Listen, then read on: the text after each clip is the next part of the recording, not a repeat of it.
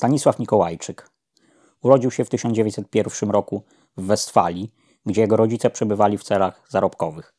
Uczęszczał do szkoły niemieckiej, gdzie udało mu się opanować język niemiecki oraz podstawy języka angielskiego, co niewątpliwie przydało mu się w późniejszej karierze politycznej. W 1908 roku, kiedy Mikołajczyk miał 7 lat, rodzina powróciła w rodzinne strony i osiedliła się w Wielkopolsce, gdzie rozpoczęła prowadzenie małego gospodarstwa rolnego. Wkrótce na młodym Stanisławie z powodu słabego zdrowia ojca z biegiem czasu spoczywać zaczął coraz większy ciężar jego prowadzenia. Po wybuchu Powstania Wielkopolskiego Mikołajczyk wstąpił w szeregi powstańców, następnie walczył w wojnie polsko-bolszewickiej. Po powrocie do domu coraz wyraźniej angażował się w życie społeczne i polityczne. Wstąpił do PSL Piast, z czasem wszedł m.in. do zarządu wojewódzkiego partii w Poznaniu oraz do Rady Naczelnej Ugrupowania. W 1930 roku Mikołajczyk został posłem na Sejm RP. W parlamencie był bardzo aktywny, występował niejednokrotnie w obronie interesów wsi, w obronie interesów y, chłopów, krytykował politykę y, sanacji względem tej warstwy. Od kwietnia 1937 do marca 1938 roku przewodził Stronnictwem Ludowym w zastępstwie Macieja Rataja. W 1937 roku w sierpniu kierował strajkiem chłopskim, za co skazano go na 4 miesiące więzienia. Wydarzenia te wzmogły w nim i tak niezwykle mocną już niechęć do sanacji.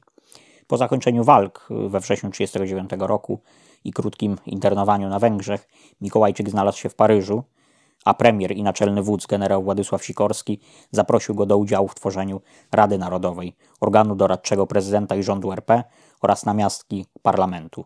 Z powodu nieobecności prezesa Rady Narodowej Ignacego Jana Paderewskiego faktycznie Mikołajczyk kierował działania, działaniami organu, niezwykle sprawnie organizując jego pracę.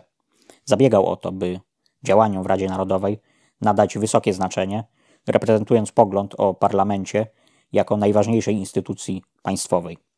Wiceprzewodniczący Rady Narodowej, jak i pozostali ludowcy w składzie organu, od początku wyrażali pełne poparcie dla polityki wschodniej i zagranicznej rządu generała Władysława Sikorskiego.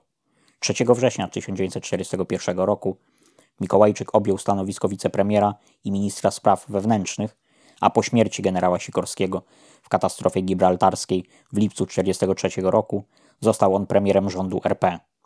Krótko po ujawnieniu w kwietniu 1943 roku zbrodni katyńskiej ZSRR zerwał stosunki dyplomatyczne z rządem polskim, a Mikołajczyk, uważając, że wbrew wschodniemu mocarstwu nie będzie możliwe utrzymanie władzy w kraju po zakończeniu wojny, dążył do znalezienia modus vivendi z, ze Związkiem Socjalistycznych Republik Sowieckich i ponownego nawiązania stosunków dyplomatycznych.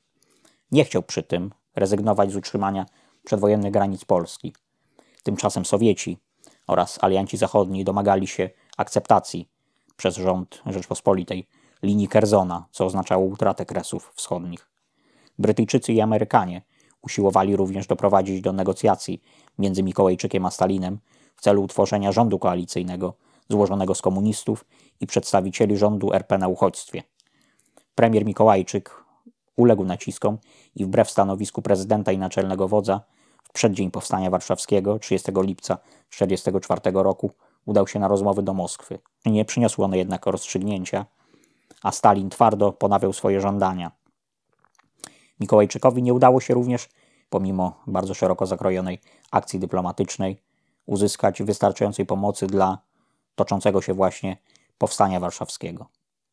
Za cenę utrzymania chociażby częściowej suwerenności Polski, Mikołajczyk zgadzał się na rezygnację z integralności terytorialnej kraju, a po powrocie do Londynu próbował przekonać rząd RP do zaakceptowania sowieckich y, propozycji y, granicy y, polsko, polsko-sowieckiej na linii Kerzona.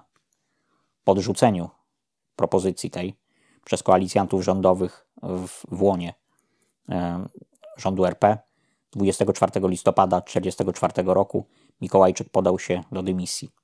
Mikołajczyk poparł ustalenia konferencji jałtańskiej. Kilka miesięcy później wszedł w skład powołanego przez komunistów tymczasowego rządu jedności narodowej, zostając drugim wicepremierem oraz ministrem reform rolnych. Liczył on na to, że powstanie rządu jedności narodowej uspokoi sytuację w Polsce a także przyczyni się do wzmocnienia kraju na arenie międzynarodowej. Wierzył również w dotrzymanie postanowień jałtańskich oraz zachowanie suwerenności Polski. W kraju został prezesem Polskiego Stronnictwa Ludowego, partii, której, jak domniemywał, dane będzie objąć władzę. Zarówno jednak referendum ludowe z 1946 roku, jak i wybory do Sejmu Ustawodawczego pół roku później zostały przez komunistów sfałszowane, a PSL niemal od samego początku było zwalczane przez aparat bezpieczeństwa. Wielu działaczy zginęło, a jeszcze więcej aresztowano. Mikołajczyk, mimo świadomości, że możliwości jego oddziaływania na sprawy krajowe, na krajową scenę polityczną stały się bardzo słabe, pragnął jednak nadal prowadzić walkę z obozem komunistycznym na rzecz demokracji.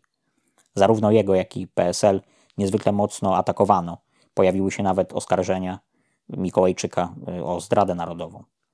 Przeczuwając zagrożenie życia z pomocą ambasady amerykańskiej w nocy z 20 na 21 października 1947 roku, prezes PSL dokonał ucieczki z kraju. Po ucieczce Mikołajczyk najpierw przybył do Londynu, skąd niedługo później wyemigrował do USA.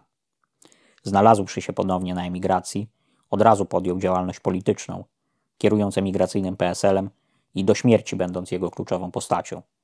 Przez długie lata także szefował Międzynarodowej Unii Chłopskiej, będąc aktywnym działaczem międzynarodowych organizacji chłopskich. Mikołajczyk bardzo negatywnie ustosunkowany był wobec polskiego Londynu i współpracy z nim, będąc przekonanym o konieczności kontynuacji walki o wolność Polski w oparciu o Stany Zjednoczone. Nie miał nadziei na liberalizację systemu komunistycznego w, PRL-u, a zmiany związane z dojściem do władzy Władysława Gomułki w 1956 roku uważał za pozorne. Pozostał zwolennikiem twardego kursu wobec reżimu, co wyrażał na przykład na falach radia Wolna Europa, e, których często był gościem. Zmarł 13 grudnia 1966 roku w Waszyngtonie i pochowany został na cmentarzu Mount Olivet. W 2000 roku jego prochy przeniesiono na cmentarz zasłużonych Wielkopolan w Poznaniu. Pełny biogram Stanisława Mikołajczyka znajdzie się e, w pierwszym tomie słownika biograficznego Polskiego Państwa na Uchodźstwie, który będzie za kilka miesięcy wydany e, i został opracowany przez zespół Centrum Badań nad Historią Polskiego Państwa na Uchodźstwie Katolickiego Uniwersytetu Lubelskiego Jana Pawła II. Serdecznie zachęcamy do śledzenia naszej aktywności oraz lektury e, słownika i biogramu Stanisława Mikołajczyka.